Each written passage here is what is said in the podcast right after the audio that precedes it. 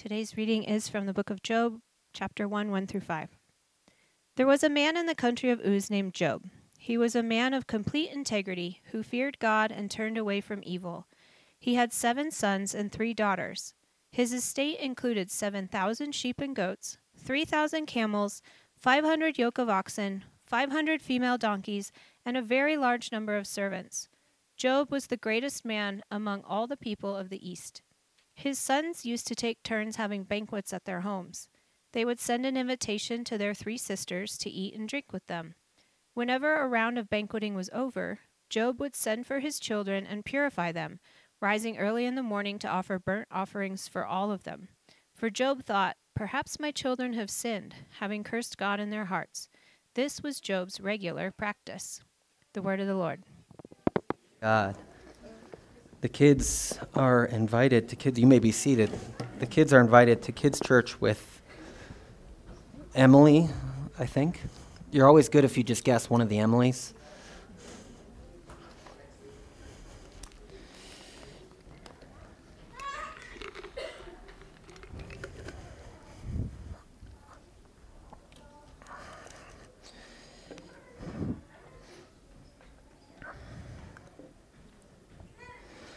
The fear of the Lord is the beginning of wisdom.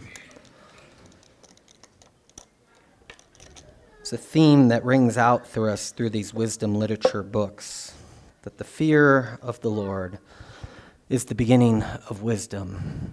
Now, last two summers ago, um, we walked or journeyed through the book of Proverbs, which has this, actually opens with these lines that the fear of the Lord is the beginning of wisdom, and it occurs a couple of times in that. The second, last summer, we walked through the book of Ecclesiastes, which is the second wisdom literature book as we're going through them.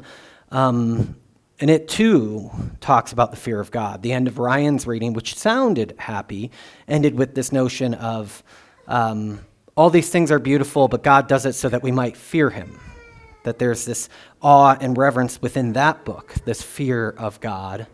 And then the book of Job that we're going to begin today has this own way of thinking what does the fear of the Lord make the beginning of wisdom? How does that happen?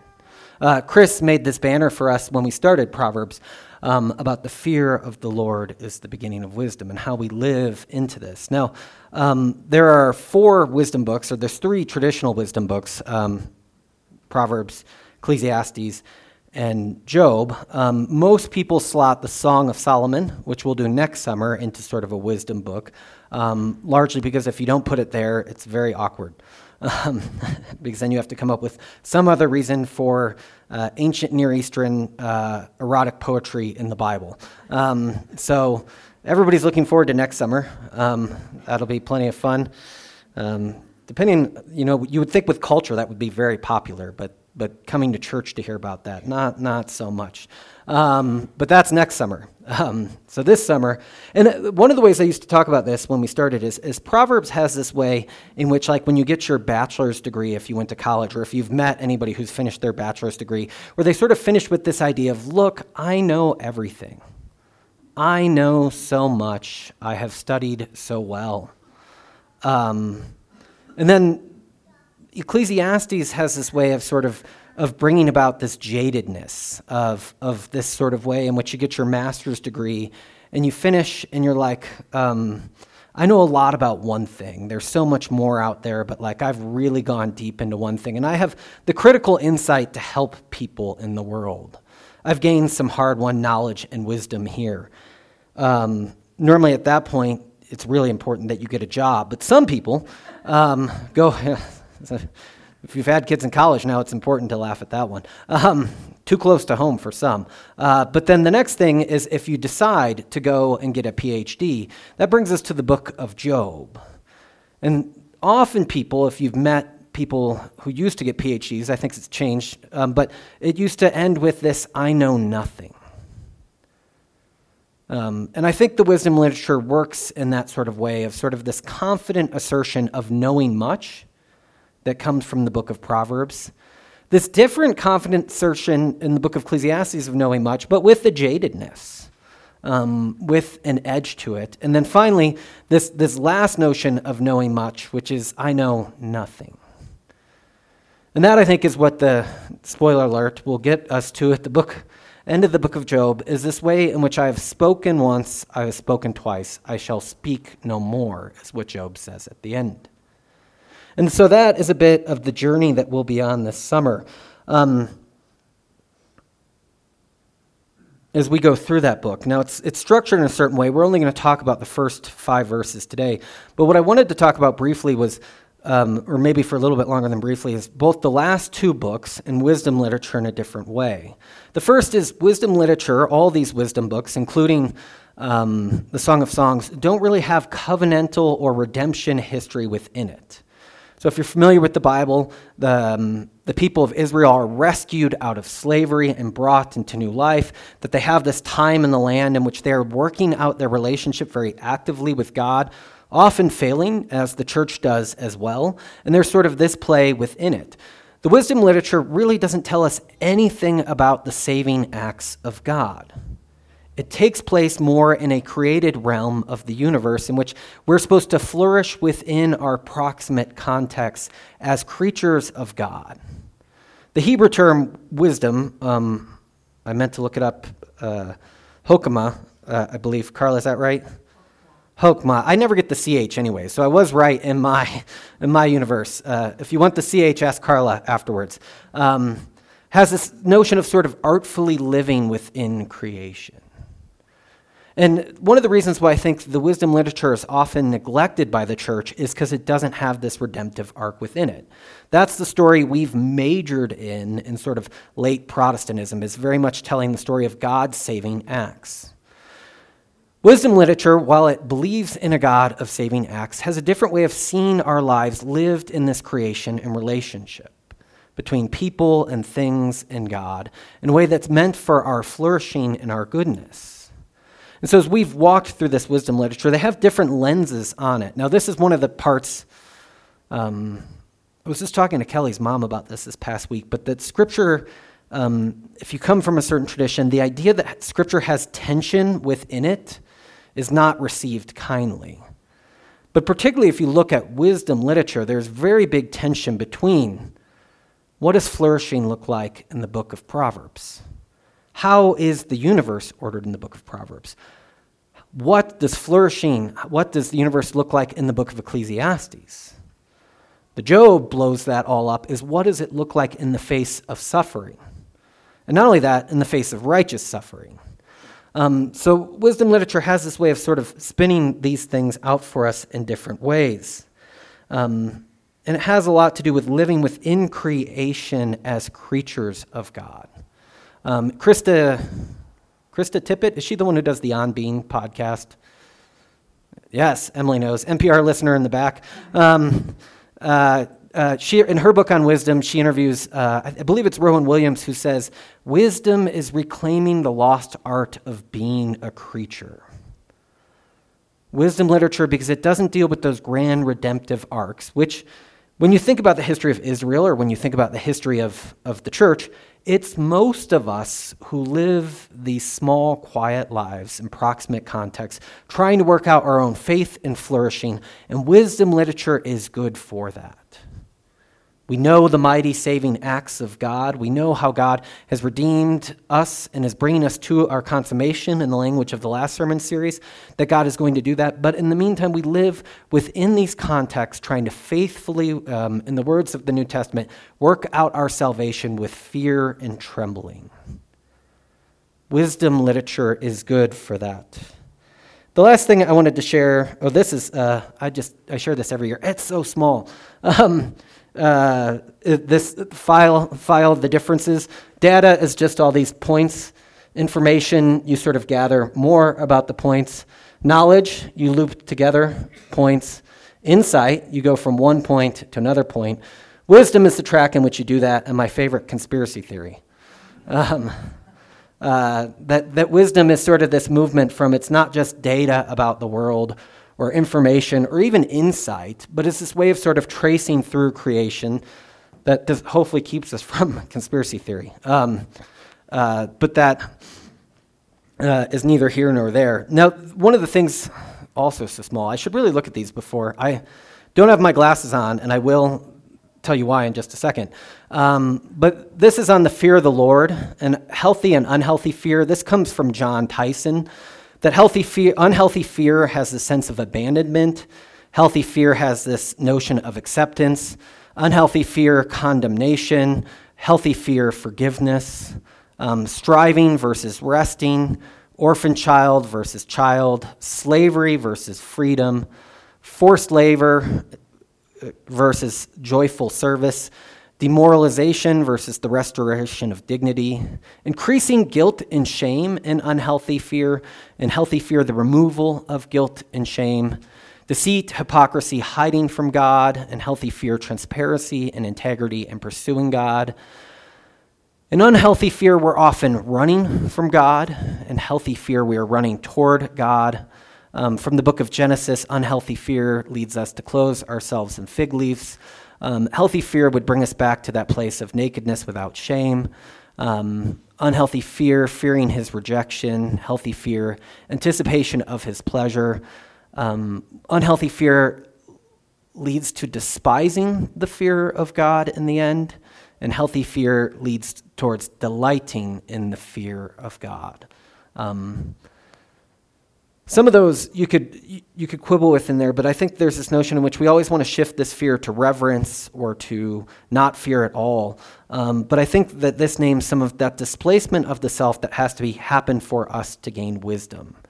Is if this is about creation, about living in our created lives, one of the things that fear has the capability of is decentering ourselves as the center of creation.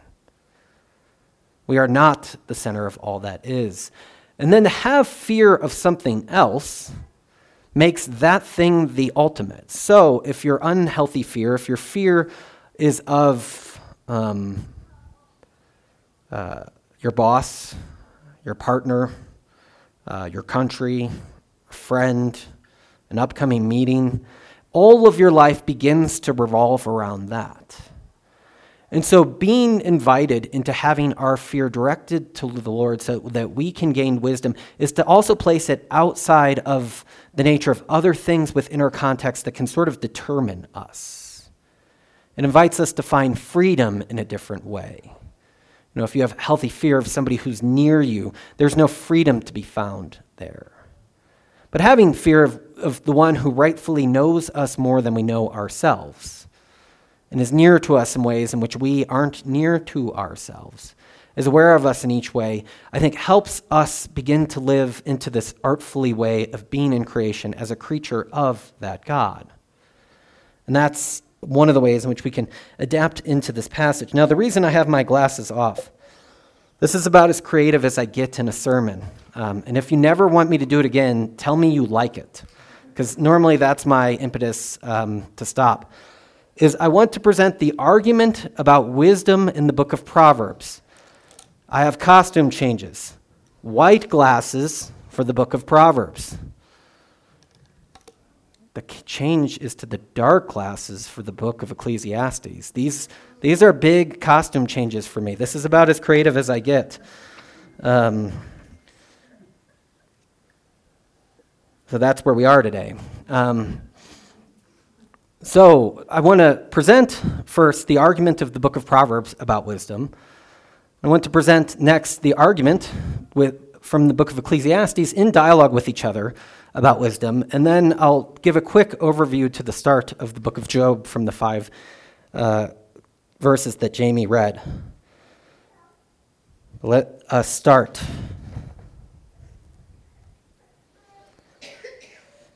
As the inheritor of Solomonic wisdom, Solomon's wisdom, the book of Proverbs. Um, what I've argued, and what Jonathan read for us today, thank you, Jonathan, is that creation is interwoven with meaning. My book contains these great insights in which we gain from what is received to us. As the book of Proverbs, as I explained it, has this way of sort of saying it, wisdom comes to us in the way that a father passes knowledge on to a son. We receive this thing.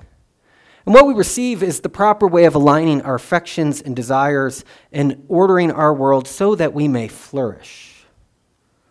And what happens in chapter 8, what I argued in chapter 8, was not just that this is just like the way in which we can find ways to, um, uh, what's the book, um, win friends and be successful and, and this, that, and the other, but is actually woven into the art of creation. That Lady Wisdom was there at the beginning, and that she was woven into the world in such a way that the order, the way in which we flourish, is there in its bedrock. The truths in which I explain from chapters 1 through 9 in these lectures talk to us about the ways in which we can aim correctly so that we always and capably flourish inside the world. What I did in those other chapters was give us short sayings to help us govern our relations. They need to be applied correctly. Applied incorrectly, they are no longer wise. Um, but applied correctly, they point us to a way in which we can flourish in these ways. At the end, there's some collected sayings, also oriented in that way.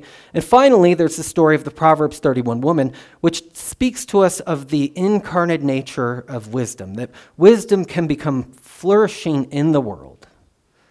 Tell the story of a concrete person, woman we could all imagine in the Proverbs 31 woman, who's able to order her life and family and structure in a way that she is the example of flourishing. So we aim correctly. In contrast to Lady Wisdom, I talk about Lady Folly. At one point, Lady Folly uh, has a bed she entices us to, who uh, the bottom of it stretches all the way to hell. That we in life have choices, choices that can order us towards our flourishing, that are anchored in deep wisdom and tradition and the knowledge that we gain, and we also have choices that can drag us down. Portray these in the characters of friends who take you into stealing and then consume you afterwards. I portray these in Lady Folly, who drags us to the pits of hell. And in these places, there is death and destruction. Um, for the New Testament, um, I have one passage in particular. In the beginning was the Word, and the Word was with God, and the Word was God, and He was with God in the beginning. Word logos can mean wisdom. The one I personify as Lady Wisdom is actually the one who becomes incarnate to us, who orders creation in this way and brings about life and its flourishing. Or to say even more so, um, for the pagans run after these things, uh, your heavenly Father knows that you need them, but seek first, is my argument. Seek first the kingdom of heaven and his righteousness, and all these things will be given to you as well. My argument for the book of Proverbs is that you should seek first proper things, and it'll lead towards your flourishing in creation.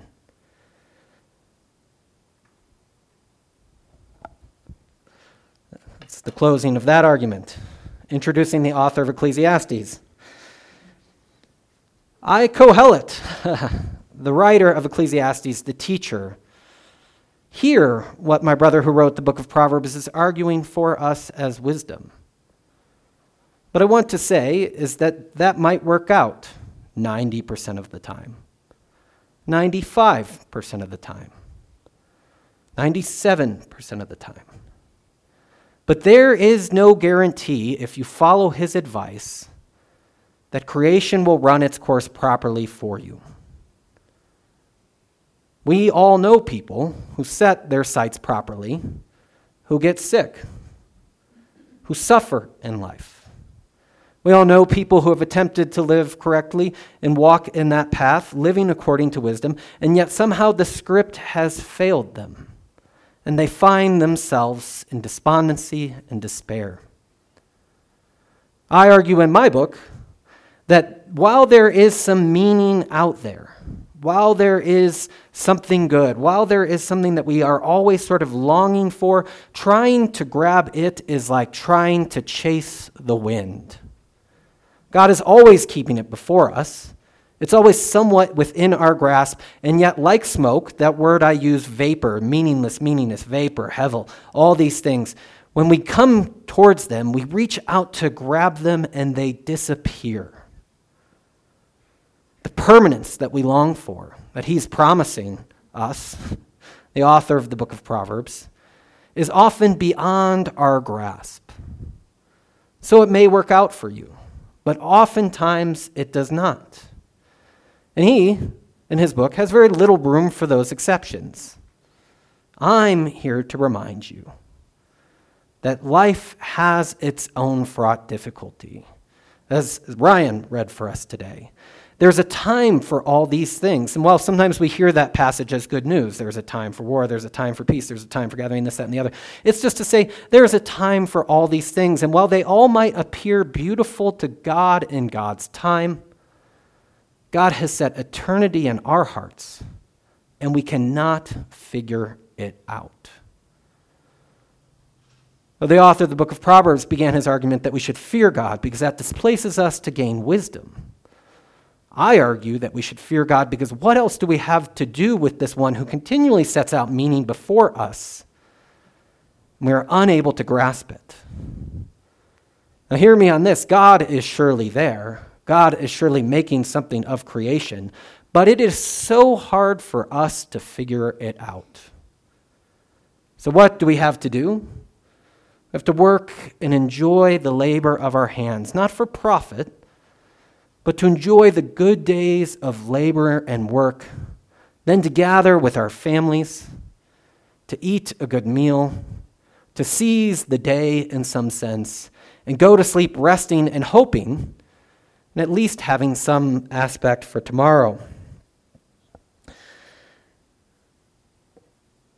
My argumenter, he went to the Sermon on the Mount, yet he conveniently leaves out a different passage in the Sermon on the Mount. But I tell you to love your enemies and pray for those who persecute you, that your children may be that you may be children of your own Father in heaven. Yet he causes his sun to rise on the righteous and the evil. He causes his sun to rise on the evil and the good, and saints rain on the righteousness and the unrighteous. Creation is not ordered as the way the book of Proverbs made it out to be, that if you just aim correctly, rain will come for you. God sends rain on those who are ordered correctly and those who are disordered. God sends the sun on those who are ordered correctly and those who are disordered. So, what for us is not to try and preserve this perfect way, but to accept our limits, to live with wisdom within the limits of creation, but with acceptance that we don't see or know it all. It's like trying to grasp smoke, and there's great difficulty. Wisdom is accepting our limits.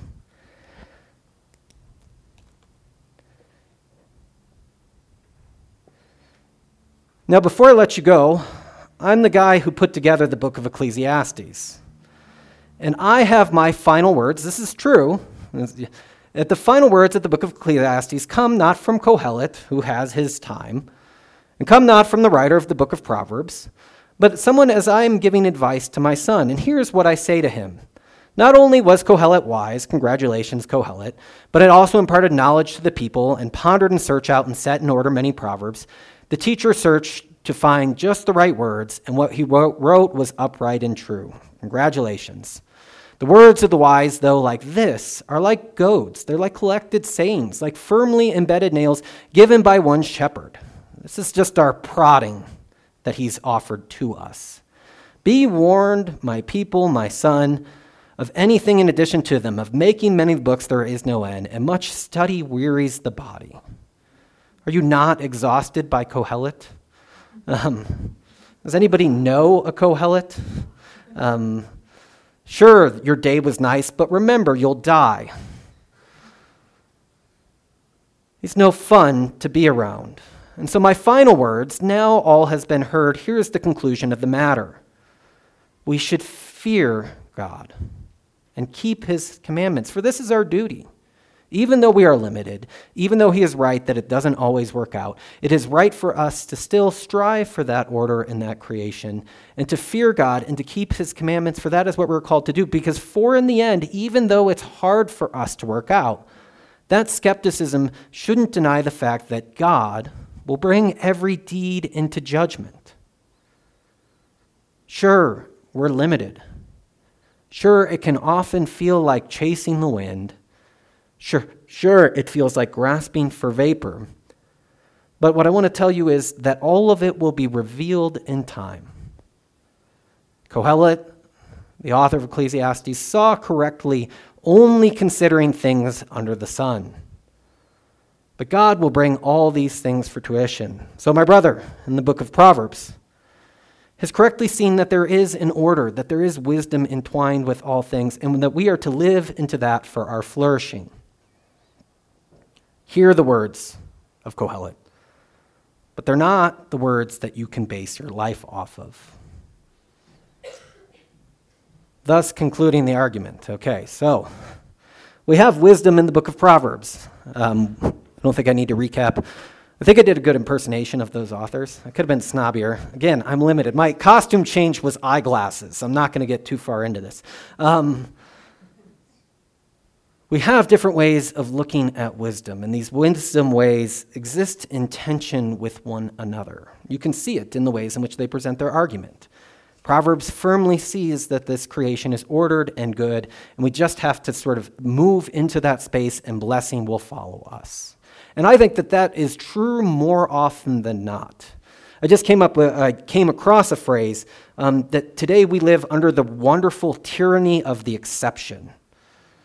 Anything you say, if somebody can name one exception for it, for some reason, all of it's out the window. Um, Kohelet would maybe like that argument to say, yes, let's follow that. Uh, we live under the tyranny of the exception to say that this is how it works towards flourishing, and to say one person it didn't work for is not to negate the whole thing. Um, it used to be we said there are exceptions that prove the rule. Um, now we have exceptions that disprove everything. Um, and it's not a lot of fun.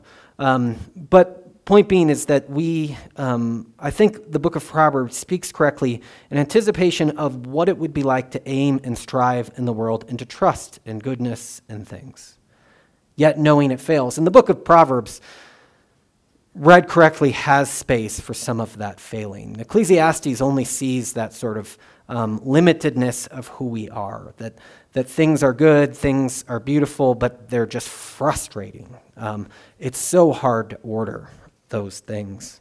But what we have in this third book, in the book of Job, who, who sets on to the stage now, is this different question. It's not quite the same question as the other books. The book of Job asks this question is what is the point of faith then? We'll see it in the scene next week where the accuser, the one often translated Satan, shows up in the heavenly court and he says, Does Job fear God for nothing? Is he only in it for the goods? What is the nature of faith? The other question is, is what is the possibility of suffering? What does it mean to suffer? And what does it mean to suffer righteously? And so, what Jamie read for us today is the book begins with In the land of Uz, there lived a man whose name was Job. Now, many of the commentators argue that this beginning of the book is like saying in a galaxy far, far, far away and a long, long time ago. If you're a reader of scripture or books, this type of beginning like this says that this is a. Um, all the other instances in the Old Testament, or many of the other instances that begin with this, for instance, Samuel, when he comes to David and he says, you know, there was a man, uh, are all parables. They're all um, teachings. They're all this. Job might and could be a real person. I have no argument in saying that Job is or is not, but the preservation of the book isn't there for us to just ask if this is a true story, but to ask the questions the book of Job is asking. Um, now, Jonathan and Emily last week had talked about um, studying with, I believe, somebody from Africa, I can't remember which country, who uh, told them as students at Wheaton College that truth can reside in story whether the story happened or not. The truth of what the book of Job is telling us isn't contingent upon there being a literal Job who lived in the land of Uz. It's contingent upon the story playing out the, the knowledge, the wisdom, in a way that is truthfully related to reality as we know it. If it were not related to the ways in which we can also understand the worlds, it would not be true. It's primarily in the West that truth has this um, does it factually line up sort of way. Um, but that's not the way all cultures perceive of truth, which is to say that the book of Job is truth in a lot of ways. And it's about this man Job, who lives in the land of, of Uz. Now, first is that this t- tends to mean he lives far away from the Israelites. And most people maintain that Job is not an Israelite. Now, one of the things that Zane um, and Rachel have brought us in the, the Bema podcast, if you listen to it, I believe it's episode negative one, which is odd for a podcast, but they went back and recorded a zero and then a negative one. Uh, but they talk about how Judaism changed because of Christianity. Um, and so what happens is Job is sort of universally recognized um, in Judaism as a figure who's not a Jew. Christianity comes about and starts to claim Job as this righteous sufferer in the pattern of Jesus Christ. Jewish scholars, as they continue to debate, begin to think maybe Job's an Israelite. They're not quite happy with him being the Gentile who's adopted into the covenant.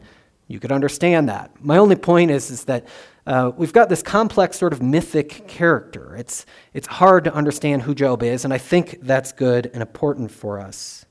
Now, he appears up in the Bible in two other places, I believe. Um, this is from the book of Ezekiel Son of man, if a country sins against me by being unfaithful, and I stretch out my hand against it to cut off its food supply and sends fan upon it and kill its people and their animals, even if three men, Noah, Daniel, and Job were in it, they could not save themselves by their righteousness, declares the sovereign Lord. Noah is not a Jew, he exists before the Abrahamic covenant. Job also then becomes sort of one of these mythic guys, too. Daniel um, is weird because most of us would be thinking Daniel, the book of Daniel, but he's concurrent with the book of Ezekiel. He's too close. There is a king in the ancient Near East, Dan El, um, who was also considered by the Jews one of those sort of righteous people who feared God, not being in the covenant. He too is also an older mythic figure. And so when we read this, if you want to read it expanded, and there's no there's no lockdown argument that it's Daniel from the book of the Bible. There's no lockdown argument that it's Dan El, this righteous king. But I think if you want to look at it within its context, Noah, old, not Jewish. Job, in this context, very old, not Jewish. Dan El, this king who they also view in the same way as Noah and as Job and not Jewish, fit together as these three people known for their righteousness among the covenant people who could not stand in their righteousness on this day. Um, and so that is sort of the argument for that appearance. It appears again in the book of James. Um, in as you know, we count as blessed those who have preserved. You've heard of Job's perseverance and seen what the Lord finally brought about. The Lord is full of compassion and mercy. Um, these are the descriptions of the book of Job and the rest of the Bible. This is the description of the book of Job in the book of Job. This man was blameless, upright. He feared God and shunned evil. Job was blameless, upright. He feared God and shunned evil. Blameless and upright seemed to speak of his integrity or his character and actions with people. He was somebody in his actions with people who was blameless and who appeared to be a man of integrity and upright. Now, these descriptions are used of other characters of the Bible, but not all four. Um, Job is being ramped up in a very important way here. Not only is he blameless, not only is he upright, he fears God. He is one who has this fear of God that places the self as the center of the universe. And he's one who's shunning evil patterns in the world resulting from that fear of God. And there's a symmetry to this. This is the description of his um, family. He had seven sons and three daughters and owned 7,000 sheep, 3,000 camels, 5,000 yoke of oxen, and 5,000 donkeys, and had a large number of servants in the ancient Near East, this way of putting together these two things this is a person who is righteous in so many ways and is blessed in so many ways, is to speak of a relationship between the created order. It's almost like the book of Proverbs. He shunned evil, he feared God, he was upright and blameless, and guess what? Things worked out for him. He was one blessed by God in that. It speaks of a, of a co relationship there between God and Job. Um, and we'll pick that up next week. Um, have you considered my servant Job in the next section of the scripture? But there's this relationship there that in the ancient Near East you would see this is a man who is truly blessed. And so much so, his sons used to hold feasts in their homes on their birthdays. I think in Jamie's translation it said on, on certain days. It's unclear what they're referring to here. Um, and he would, they would invite their three sisters to drink with them. This is a family, if it's trying to portray Job as sort of in this patriot, uh, patristic period before sort of the full covenant, it's a family that gets along. Now, that may seem like a miracle in the modern world, but if you've read the book of Genesis with that family, it's also a miracle in that world. Um, that this is a family that they say, there's, there's one translation of this, um, because it's unclear, that says each of the seven boys has a day of the week, and they all get to party one day of the week together. Um, that's how this family is ordered in that way, is that they like each other so much they come together and regularly have feasts. They invite their sisters to drink with them. When the period of feasting had run its course, Job would make uh, arrangements for them to be purified. Early in the morning, he would sacrifice as a burnt offering for each of their children, thinking, again, it's ramping up who Job is. Perhaps my children have sinned and cursed God in their hearts. You know he's a good parent because he says perhaps. Some parents would offer the sacrifice knowing, last night I know my children sinned and cursed God.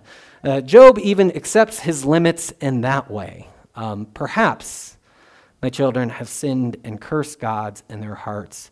And what's interesting about this um, phrase, curse God in their hearts, is in the Hebrew, and it happens several times throughout the Old Testament, it's bless God in their hearts. Similar when Job's wife shows up later and she says, Will you bless God and die? It's this way in the Hebrew language of separating the word curse from the location of being near the word God. And so rabbis and Christians for a long time, forever, have realized that it doesn't mean bless, it means the inverse of bless. It's just protecting the word God by not putting curse next to it.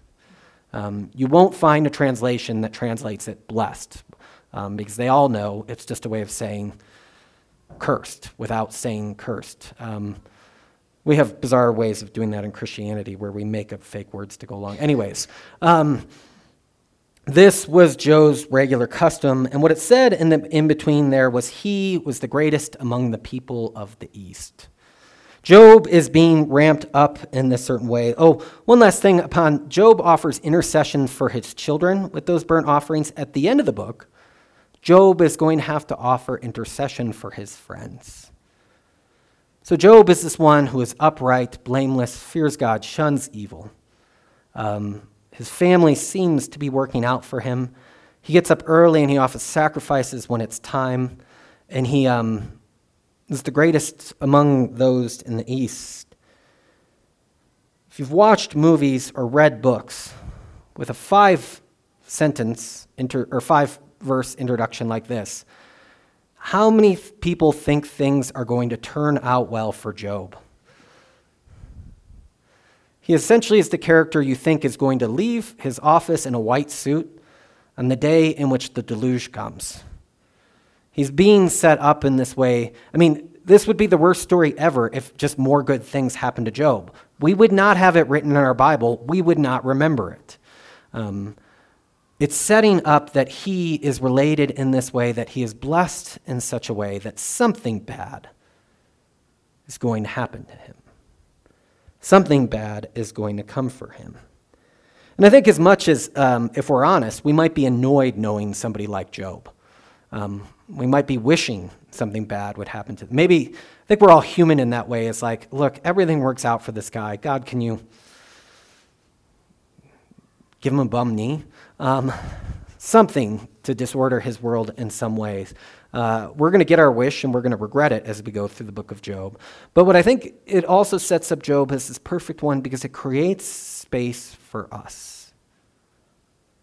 If this one, whom we look at and say everything goes their way, is going to suffer the trials that we see next, how much more so will we find ourselves in that conundrum? How much more will we be brought into our own sufferings and our own anguishes? and our own pain. If it were like Job was a kind of nice guy, but he had some secret sins he told nobody about, it would also have the downside of us reading the book incorrectly and saying, being like his friends, see, you deserved it. See, you, this is what you reaped, um, this is what you sowed, this is what you now reap. And what's going to be very, very hard for us, this is the last thing I'll say about the introduction of this book. Well, first off, is Job's obviously a connection to Jesus. This is, I hinted at this, but Job is obviously this connection to a righteous sufferer in that way. But the last thing I want to say is um, he is. Uh, we, he is proclaimed innocent in this introduction, and he is proclaimed innocent by God in the end. So much of what we want to say as we go through the book of Job, even as readers who know that's not the right answer, is he certainly did something to deserve it. Or many of us will say Romans 3:23, for all have sinned and fallen short of the glory of God. It's true, but even God admits that he has gone over top, over the top in the suffering that he inflicted upon Job. Job is not perfect in the ways in which we think of perfection, but he is so upright and so blameless that the suffering that happens to him is not one that is deserved. And so that sets up the challenge for us as we step into this book. It's like many of us, when we see suffering, when we see pain, anguish, and this, that in the world, the number one thing we want to do is trace it to its source. They were a smoker partied too hard. It was an accident in college. They weren't hugged enough as a child. Um, some sort of way to explain the evil that has befallen in the world. And the first thing these five verses wants to do, do for us is to say, stop right there. You're not going to be able to explain this evil away. So too it is for us to hear that message that Job was one whom everything worked out for because he lived in proper relationship to things, as the book of Proverbs promised. But he's about to experience a whole lot of Ecclesiastes. Um, and in that, we'll find that the fear of the Lord, as we have said, is the beginning of wisdom. Let us pray.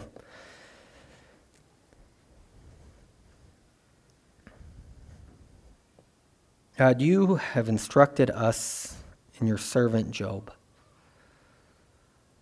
one who lived his life in creation and ordered his life in such a way to see flourishing come from your hand, to live in relationship with you, to be guided by you. But what we will find is that Job is stricken nonetheless.